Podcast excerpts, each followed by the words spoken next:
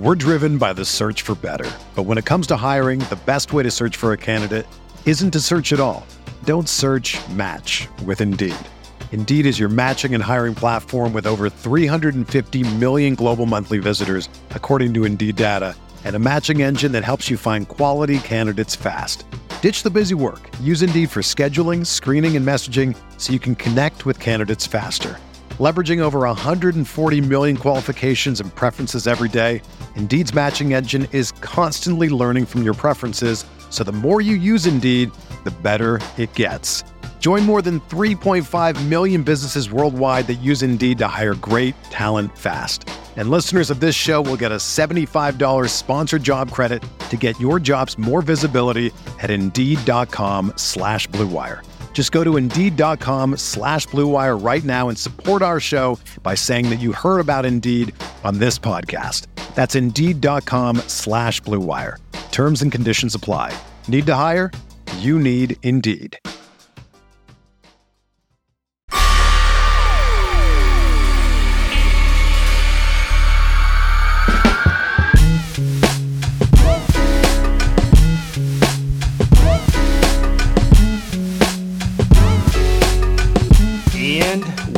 Welcome to Light Years. Sam Esfandiari here, sitting in for Andy Liu, Vignesh from GSW Fast Break, the Warriors blog at the Mercury News, the heir apparent to the blog father, Adam Lauridsen. Vignesh, how you doing, man? I'm doing great, Sam. Great to be on here. Happy New Year. Um, and glad to be chatting with you. Yeah, so we're recording this right after the Pelicans game. Um, and yeah, like I don't really want to talk too much about this because how much can you really read into a game without Steph and Draymond? And we can now say it without Klay because apparently he's returning very soon. But still, so, some things to talk about tonight. So, like, let, us start there. Uh, what are your initial thoughts on this game? Initial thoughts: It's going to be hard to win games if Steph and Draymond and Klay aren't playing. If Jordan Poole doesn't score until 3.9 quarters of play have already happened. Right. On the flip side, what you saw in the last couple of minutes is exactly why the Warriors are so high on Jordan Poole, um, and why I think most of Warriors Twitter was super excited when they saw the article on his development and growth in the athletic between Anthony Slater and um, and Marcus Thompson II. It's it's a demonstration of potential and also kind of frustrating at the same time because if that happens maybe two or three four minutes earlier or even before that, the Warriors have a chance to win this game. But on the flip side, again, they got a ton out of their rookies in Kuminga and Moody, and they saw enough there to at least be slightly excited. Um, unfortunately, right now, the I, I, believe last I checked, Phoenix is blasting the Clippers, and the Warriors may get Klay back on Sunday, no longer sitting atop the NBA and the Western Conference, which isn't a huge deal, but there you go. Yeah, I mean, so you hit the nail on the head. So for me, this game kind of summed up Jordan Poole in in every possible way. Um, young player still finding his way. So if you're looking at this from the perspective of like, is Jordan Poole ready to play in a Western Conference Finals? A game like tonight will make you timid, but then at the same time, game like tonight is why I'm a I'm a Jordan Poole believer personally. It takes a lot of stones to play as horrible as he did and not waver in confidence at the end of a game. Like, you know what I'm saying? Like his skill level 100%. probably isn't to where he wants it relative to competing in the NBA, but like, and he is very skilled, but like in terms of he's going to get better. But like, I'm not worried about him getting shook in a play. You know, really, that was my main takeaway from the play in last year. Excuse me. But like in general, it, he's he he has like the mental confidence that like the Steph Klay draymond like the the players we've kind of associated with the golden era of the warriors and everything it's like eh, you know he's whatever his ceiling is i feel very confident he's going to hit it because i don't see a guy who's like going to get scared in the moment 100% i think there was a, a moment right before he went nuts where he was kind of not sulking, but the body language isn't great as he strolls over to the bench. And then he comes back out and does what he did over the last couple of minutes. And like you said, that takes stones. That's not easy to do. Um, obviously, the Pelicans let their foot off the gas just a hair, but it's still NBA players, still NBA competition.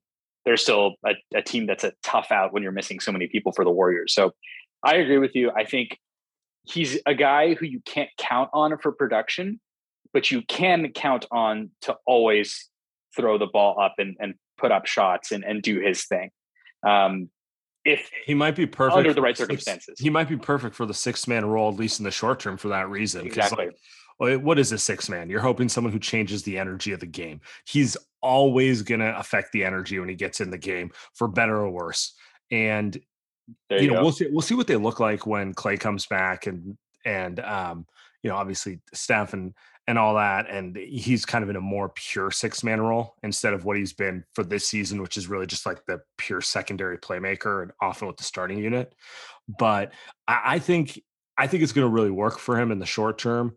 Um, and it's gonna be it's gonna be cool to watch because he I'm gonna always associate the fight with Draymond Green on the sideline now that Marcus and, and Slater gave us like the um the insight into the quotes. What, what was the exact thing? Draymond was like complaining and he's like, say it to my face. To my face. Exactly. yeah, step right up to him. And that's kind of like for better, I'm gonna associate that with Jordan Poole in the best way possible going forward. Cause it's like, you know, he may be a little inconsistent with the shot sometimes. Some of the passes he throws, although not not tonight, but like some of the passes he throws, you might not always. You're like, I don't know where he was going with that, but it's like he competes very hard, and he's not going to let anyone bully him.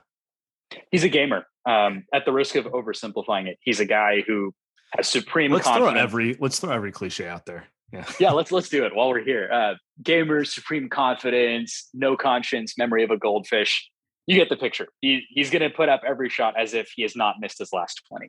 Um, and that's a good thing, honestly, for the Warriors. Yeah. Um, so let's get the second story of the game from a Warrior perspective, Jonathan Kuminga. Um, man, do you watch yeah. Kuminga? Do you watch Kuminga like me and go like, good Lord, if the Warriors can keep the development curve like going in the correct direction, it's like just untapped potential. Like can blank canvas like can be just so good like just prototypical like wing with every t- every time i watch him i'm just like kind of giddy at the potential he has right i thought we had seen probably one of the highest potential players last year when james wiseman did all kinds of crazy stuff on the court for better or for worse right. but the highs were so damn high yeah. And I look at Kuminga and I'm like, have we found someone possibly even more raw and athletic and, and skilled in some ways? Um, and yet, in a, in a weird way, ready to be on the floor right now and kind of challenging for minutes.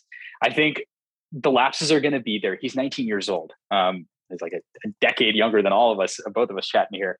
Um, and Speak for yourself. No. yes, uh, it's. But every time I see him step on the court, he looks like he belongs. And yeah. I mean, today at the end of the game, the the finish off the steal of the inbounds where his head is literally above the rim and he kind of just guides it home. Uh, my head was spinning because i'm like we, we've kind of seen this before but not this soon from someone and not with this level of consistency. I mean his his stat line doesn't jump out of me. He's got 13 points on 14 shots but you got to remember six of those shots came on one possession where he kept tapping the ball off the backboard yeah i was gonna say that one that one possession what i have not seen that from kuminga um all year. So talking about the possession was in the first or the second quarter. It was uh, it was right around there.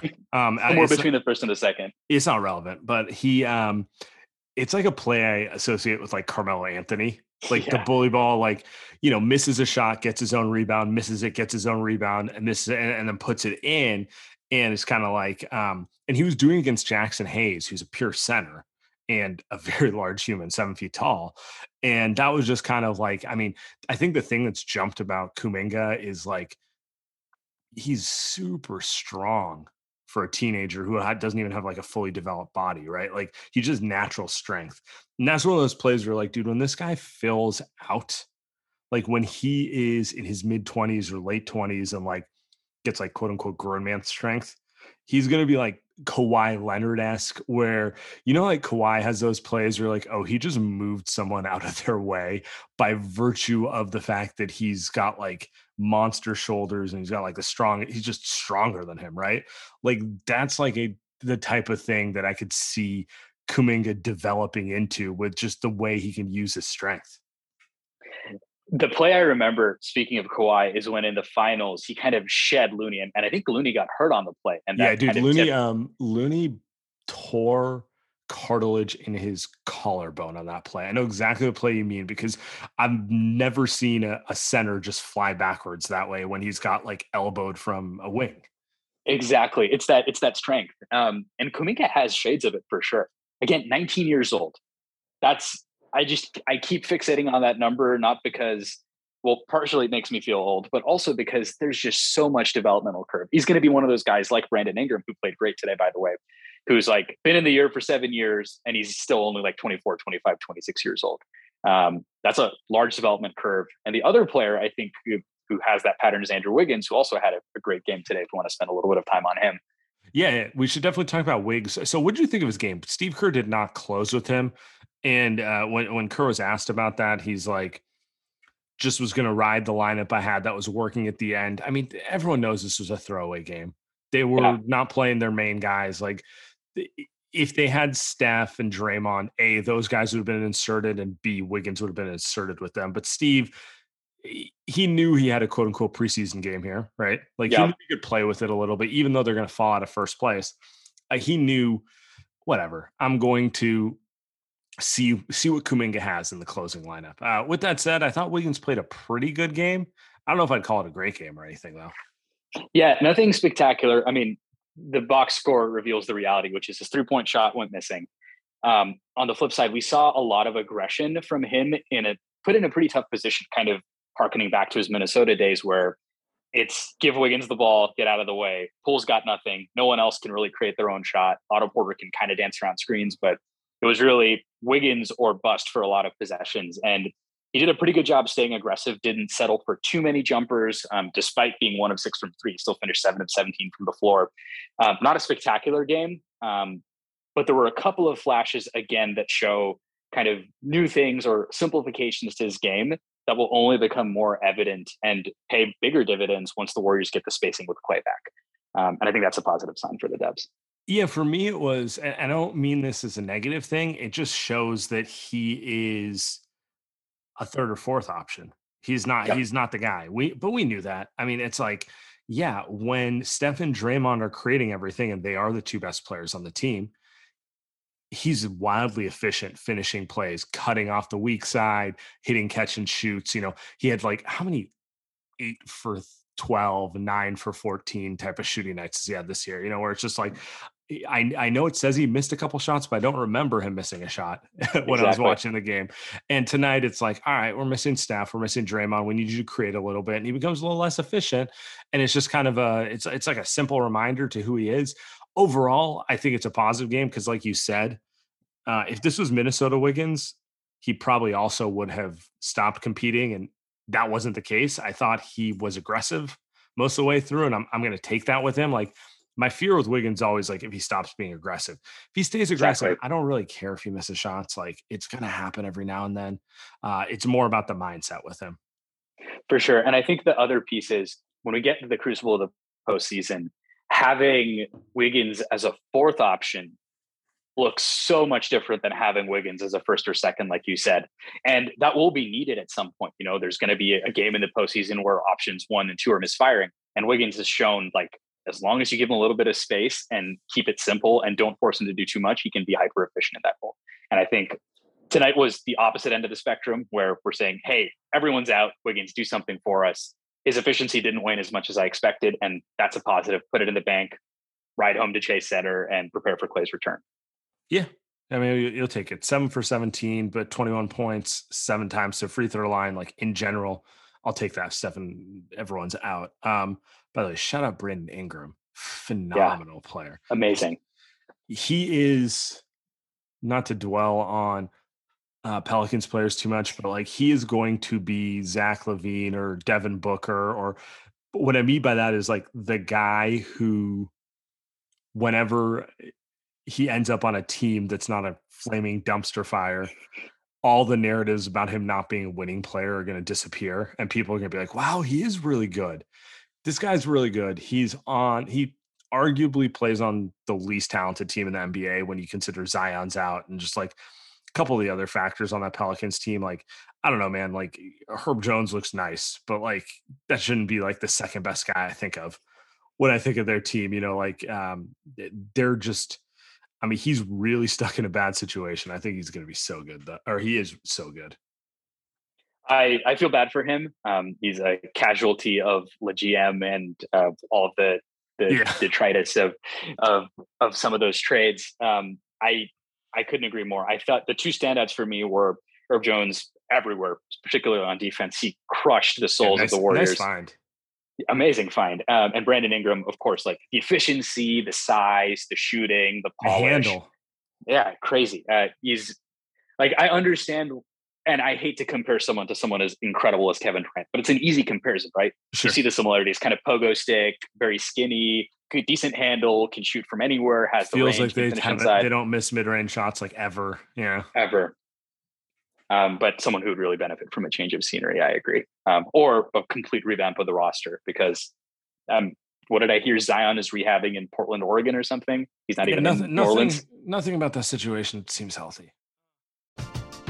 We're driven by the search for better. But when it comes to hiring, the best way to search for a candidate isn't to search at all. Don't search match with Indeed. Indeed is your matching and hiring platform with over 350 million global monthly visitors, according to Indeed data, and a matching engine that helps you find quality candidates fast. Ditch the busy work. Use Indeed for scheduling, screening, and messaging so you can connect with candidates faster. Leveraging over 140 million qualifications and preferences every day, Indeed's matching engine is constantly learning from your preferences, so the more you use Indeed, the better it gets. Join more than 3.5 million businesses worldwide that use Indeed to hire great talent fast. And listeners of this show will get a $75 sponsored job credit to get your jobs more visibility at Indeed.com slash BlueWire. Just go to Indeed.com slash BlueWire right now and support our show by saying that you heard about Indeed on this podcast. That's Indeed.com slash BlueWire. Terms and conditions apply. Need to hire? You need Indeed. Let's move forward. This is far too much time spent on, on a throwaway a throwaway game. game. Exactly. Yeah. Um, so I feel like there's two big stories with the Warriors right now. Um, the first one is Steph Curry's struggles. So I'm gonna pull up some some numbers for you as we talk about. Obviously, everyone saw the Dallas game, five for 24. We didn't pot after that one. Was gonna do two for one here. Um, and then pre right before that, it was three for 17. Now, neither of those ones really bothered me because he's had back-to-back poor shooting games in the past. But if you take this farther back, since the 30th of November, Steph is shooting 36.7% from the field, 34.7% from three. We're talking 16 games for him, 17 for the team. He sat one game, what, 18 now. He sat two games. I don't think he's ever had a streak where he shot it this poorly for this long. And I have some theories on it, but I want to start with you. Like, what what are your initial thoughts here? Like, are you concerned? I'd be lying if I said I wasn't. I know I shouldn't be, but it's part of the nature of fandom to kind of, especially when the team is this good. When when you see something like this happen, you you're you do start to like look around a little bit and be like, "Hey, is anyone else worried? What's going on?" I wrote about this in my last article, um, and I shouted you out. It, it seriously looks like since November 30th, the Monstars kind of sapped his powers, particularly over the last couple of games. Um, and I I have a bunch of theories as well, and I'll throw them out there. I've got kind of the the pressure angle, the personal angle, um, and then also kind of some assorted ideas around rotation patterns and stuff. Kind of going in order. The the pressure angle is a combination of things. The Warriors have put a ton of pressure on him and arguably Draymond's shoulders, but particularly on Steph to kind of carry the offense. And this is something that's extended for a long time. You throw into that kind of being the top dog again, like the hunted versus the hunter. The Warriors sit atop the Western Conference. They're getting every team's best shot night in, night out. Layer on top of that, the three point chase. Every three that he makes is now a new record, kind of extending that 160 game streak. I know Steph has said repeatedly, like, yeah, you know, I don't really care about it. That narrative shifted a little bit, and he was talking about, oh, I'm going to chase 16 against Portland. In retrospect, kind of amped up the intensity of everything around the whole chase. That's got to wear on someone, particularly over the last two years when there is no Klay as an outlet valve, and it's at live or die by Steph. Yeah, so so let's start on the first one, the pressure one. So there, I feel like it's undeniable that when he was pursuing the record, so I'm talking like that early December, totally. you could see it was wearing on him a little bit. Um, other than that, I don't know that I think pressure is a thing. And it, I don't know that I buy that one. What I think is um, a stranger theory here, and this is one that's been posted by Light Years listener Tommy Gunn and uh, Maples, uh, Jason Maples, friend of the show, has also said it, and they've they've said he's hunting the three too much. They think the look, Steph's always going to take more threes than anyone, but like the decision to try to want to get 15 to 20 up a game and just completely avoid the mid range instead of trying to do a balanced attack, balanced diet attack. Sorry, guys. Um, is leading to him being almost easier to guard and kind of instead of like one of Steph's best qualities is he plays in flow and kind of plays off the defense. Trying to get him to take threes has him playing out of the flow a little bit. I personally don't know if I buy that theory, but I can see where it comes from because, particularly over the last month, how many times have you seen him like pull back from a driving lane and try to take a three when it's like, buddy, that you had like a you had like there. a nice you had a nice free throw line jumper right wide open. Just take it, you know? I think the good sign over the last couple games is results accepted. Steph did change it up, particularly against the Mavericks. He he took, I think, after starting a woeful one for nine from from three, the rest of his shots were mostly inside. I know he put a, a three up. He, he didn't make them either, by the way. yeah, they didn't go in. Yeah, it, it, there was the the process change was was good. Um, it was just one, that's one where I, I definitely buy the idea that it makes the Warriors a little bit simpler to guard. Because towards the end of the game, the Mavericks were essentially calling out Steph relocations before they happened. They had no kind of fear of him doing anything other than what they've seen scouted so much. And so I, I do buy a little bit of that argument. I think another factor here though is, and and you've tweeted about this a lot, is just there are open shots that are just not going down. And we're not talking merely open shots. We're talking wide open shots that you'd expect a guy like Steph to can.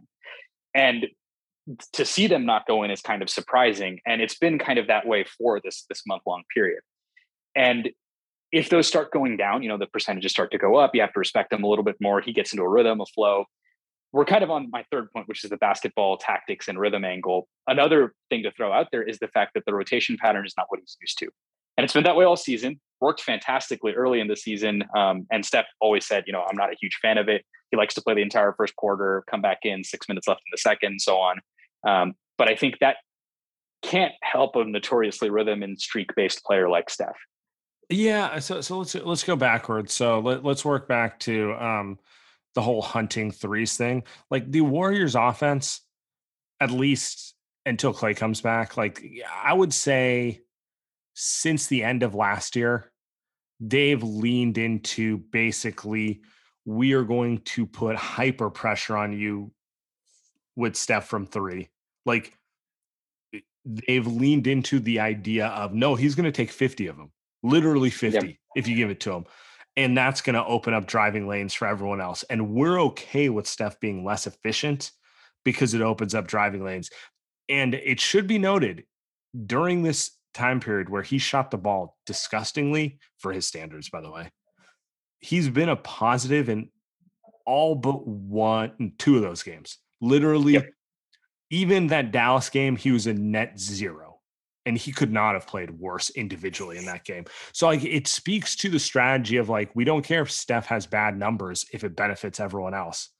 Um, with that said, like I just don't think this team is going to go anywhere if Steph doesn't figure out his shooting, right? Like they're not yep. they're not going to win the title with Steph going um I don't know, 6 for 20 but it creating driving lanes for Andrew Wiggins. You know, like they're going to beat the Sacramento Kings doing that. They're not going to beat the uh the best teams in the league later in the playoffs. So he's got to figure it out. Um, I honestly think the two theories I think are the most likely are fatigue because he's carrying an ungodly load and he is getting older. And the ball. I legitimately think for a player who's as touch based as him, I think he might be. I, he's said he doesn't like the new Wilson ball. I, I just keep pointing to that because I can't find anything else. Because when I look at it, he's missing so many open shots. Like you just mentioned that you look at his numbers, he's hitting contested threes at the exact same rate he always has.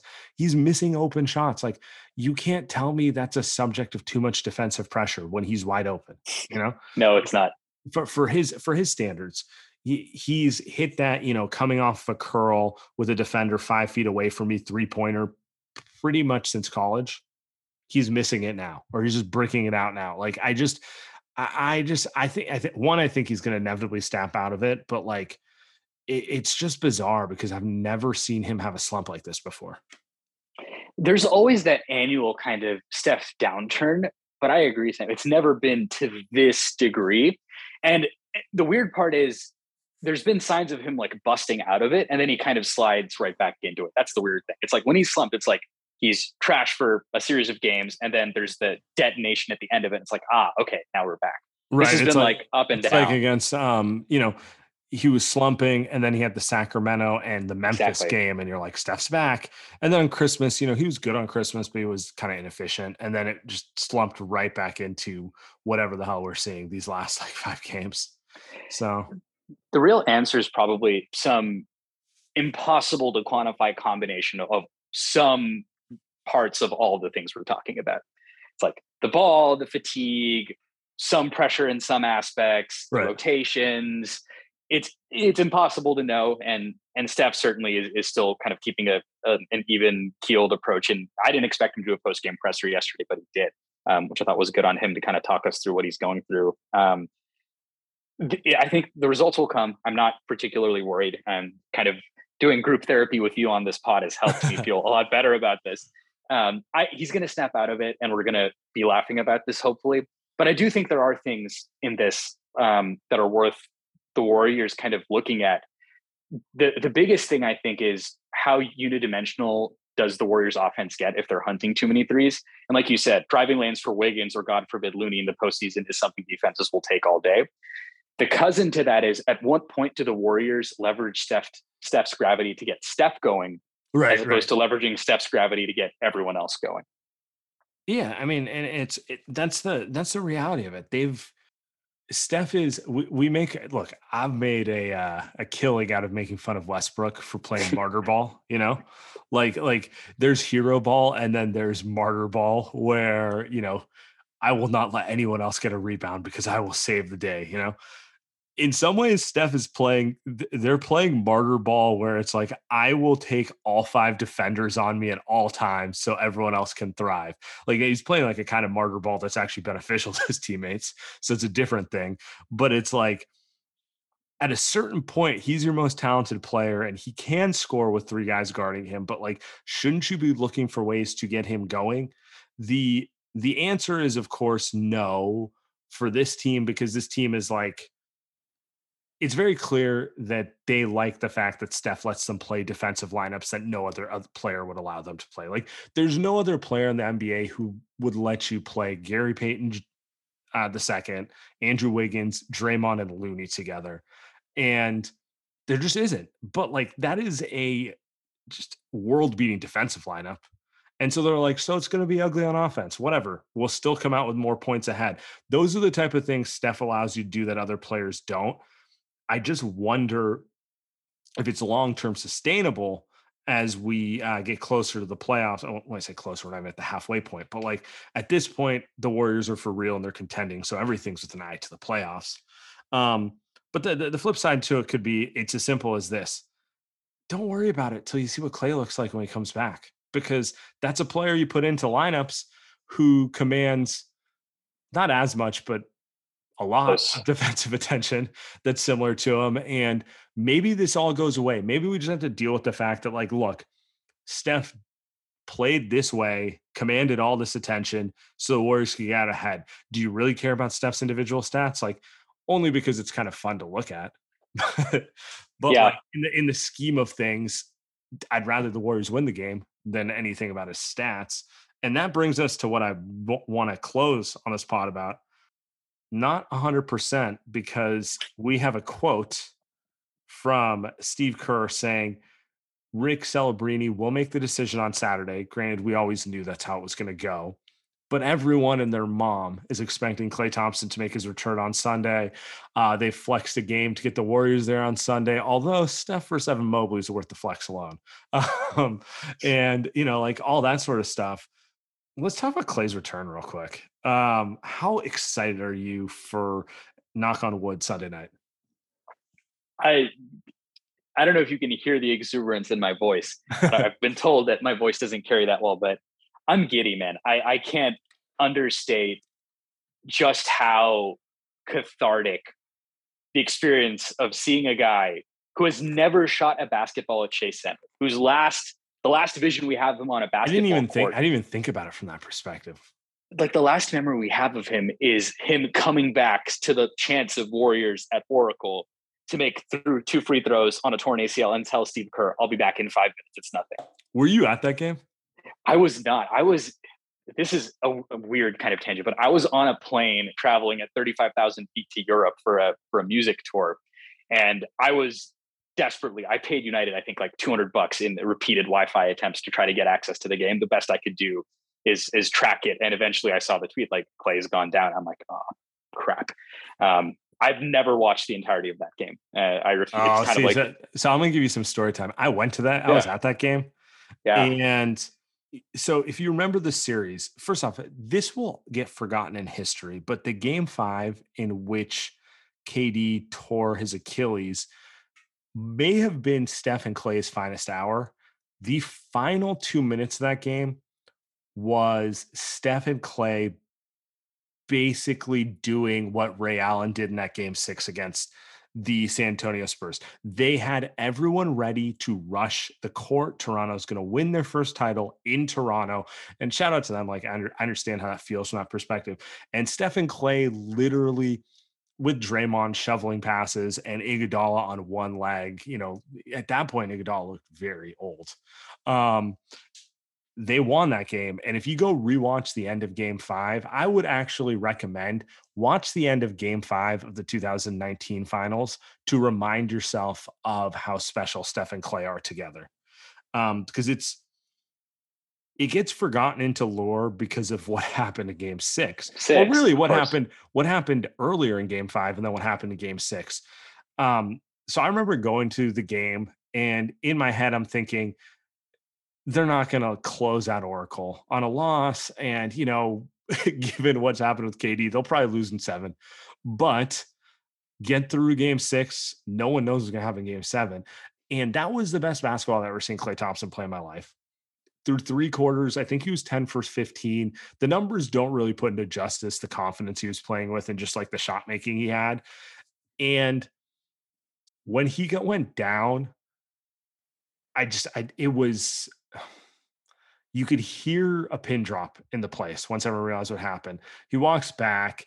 Then when he walked out, might have been the loudest I've heard Oracle since their first playoff run in 2012 13. Obviously, we believe was loud, but like in terms of the Warrior runs, those first couple runs were louder. And then, of course, you know, people start coming and they get jaded and for, you know, as with success comes this this expectation you don't realize how special something you're watching is sometimes um totally with that said it, it's still like one of the wildest experiences i've ever had watching the whole thing no one in the crowd knew what was Anything. going on with him yeah you kind of just thought like it's Klay he's gonna come back it's gonna be fine you know that sort of and that was 30 months ago Think about that. 930, 38, 37. I forget the exact number, but it's an absurd amount of time ago. I um I, I shot it on Twitter because a friend sent it to me, but like the last time Klay played a game, Russell Westbrook was on the Thunder. He's been on four teams since then. Four. Uh, Chris Paul and James Harden were on the Rockets. Paul George was on the Thunder. Kawhi Leonard was in Toronto. Um, LeBron had, you know, he'd made at least 18 excuses since then for why he hasn't done certain things. Um, I mean, we can keep going out. Anthony Davis was in New Orleans. It's just wild how much we ha- we didn't have a pandemic. In none of us knew what I, did, I did Greek letters. I did not know what a pandemic was right then. Yeah, yeah. Right, right now, it's you know, it's I'm just trying to figure out how to spell Omicron and not say Omarion. That's like my exactly. big. Um, it's just it's so long. So I mean, the pod we're gonna do, and Andy will be back before Sunday, uh, and we'll do that one. But like the pod we're gonna do after that one, it, it's it's gonna be hard not to watch Sunday's game and get super emotional. I'm I'm I've already told everyone and and all my friends and everyone like I'm going to be locked in a bunker, just glued to the TV, and I'm going to have a pile of tissues next to me uh, because it's it, it's almost guaranteed. And this is one of the weird things about sports, right? Is you subscribe so deeply to a team, you start to like get a feel for players, and it's like you know them personally. And I know like you know sports writers not supposed to use the word we. It's like it's the team, and you're covering the team, all that jazz. But as a fan, kind of unabashedly, we're like, yeah, this is our team. I feel like given how interesting and beloved of a personality Klay is, I feel like I know him personally. I've never talked to the guy, uh, but it's he's like a part of all of us as as fans. He's a part of all of our lives, and we've seen kind of him at his lowest, and to be there to welcome him back when he hopefully soars to the top of the NBA again is going to be super cathartic for everyone. From a basketball perspective, like you said, game six Klay is a real thing, but that particular game six Klay, I lied. I've seen highlights of the game. I just haven't watched the whole thing together. We're talking about Klay at the apex of his I don't powers. Know if I, like, by the way, I don't know if I could rewatch that game knowing what happened if I didn't see it live the first time. I might watch like parts of it, but I don't know that like I have the heart to start it from beginning to end if I was in your situation. It's the same with game seven of, of 2016. Like I watched it live, so I feel a little bit more comfortable knowing that, you know, Steph is going to get stopped by Kevin Love and Kyrie's going to hit a shot over his face. Um, but I, like I said, I've not watched the injury except on highlights. And but the highlights before are incredible. It's Klay catch and shoot off the dribble, kind of summoning up offense to to carry a team that was still playing Quinn Cook, Jonas Jerebko, Alfonzo McKinnie heavy minutes because they had no other options. Like that is, like you said, Apex Warriors basketball, like the the crowning shining achievement of of Steph, Klay, Dre's tenure is like we're out of bodies. Who do we go to? These are the people we go to, and eventually they ran out of steam, but not for lack of trying. So if we get Klay on, I've joked like last year the Warriors should have just put Klay out there in a wheelchair to shoot threes from the corner because it would have improved their spacing more than what they had available. But if we get you know fifty percent of Klay, sixty percent of Klay, and it slowly ramps closer to seventy percent. Um, the Warriors are going to be an amazing team they're already an amazing team, and this just adds another dimension to it. Yeah, I mean, so by nature, I'm just like excited to see what Klay looks like, and then just like engage in the nerdery, which is like postulating how that team will look going into the playoffs and everything. But I've told myself Sunday for one day, I'm not going to do any of that. I'm just going to try to celebrate the fact that he's back. Um, the following game can be the game we discuss if you look slower or not, you know, or sure. or like um, you know, d- just all the random stuff we talk about with basketball, like how we were discussing, like is Steph bothered by the ball, like that sort of stuff. Um, Sunday, it, it just feels like if if it's gonna feel like a big family reunion in some ways. Um, whether you're going to the game and to for those of you who got those tickets to the game before the prices went through the roof, um, like kudos. Golf clap to you whatever whatever you want to say because like you you on the jackpot. But uh, for everyone else who's watching on tv and just going to be enjoying it through social it's going to feel like like a family it's gonna feel like a family reunion in some way because it's like everyone who follows the Warriors, particularly through social and like those channels, like you feel like you know everyone who posts every time the Warriors play. At least you know that part of them. Like you know, there's certain people you follow who are like, ah, guy's a sarcastic, funny dude. Certain people you follow who like the sky is falling all the time. Certain people you follow who are like unabashedly like always seeing the positive, right? All that sort of stuff and it, it's just one of those seminal moments where I feel like everyone's going to drop the BS and just be like, man, he's back, you know, that sort of thing. And short of um, finals and stuff like that, like that, it's it's just gonna be a very cool moment. That's all. I, that's all I have to say.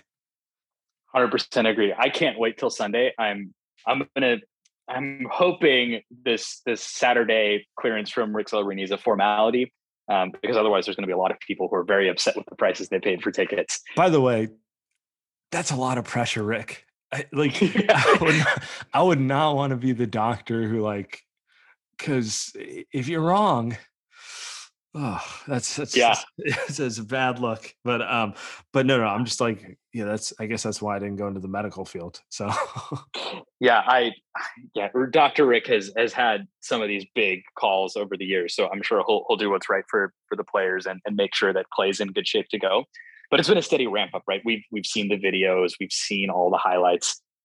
He looks ready to go. The rest is just going to come once he shakes off the rust and gets back into the flow of things. Sunday can't come soon enough. I can't believe it's three days away. I got to hold my breath for at least two of those and then get hyped for one more. It's going to be a, a long couple days. All right, Vignesh, appreciate you coming on. Anything you want to plug? Nothing to plug. Go to blogs.mercurynews.com slash warriors to, to check out Fast Break. Um, follow me on Twitter if you prefer. It's Viggy Fresh. Um, definitely check out the blog and go Warriors. Can't wait till Sunday. Thanks for having me, Sam. Appreciate it.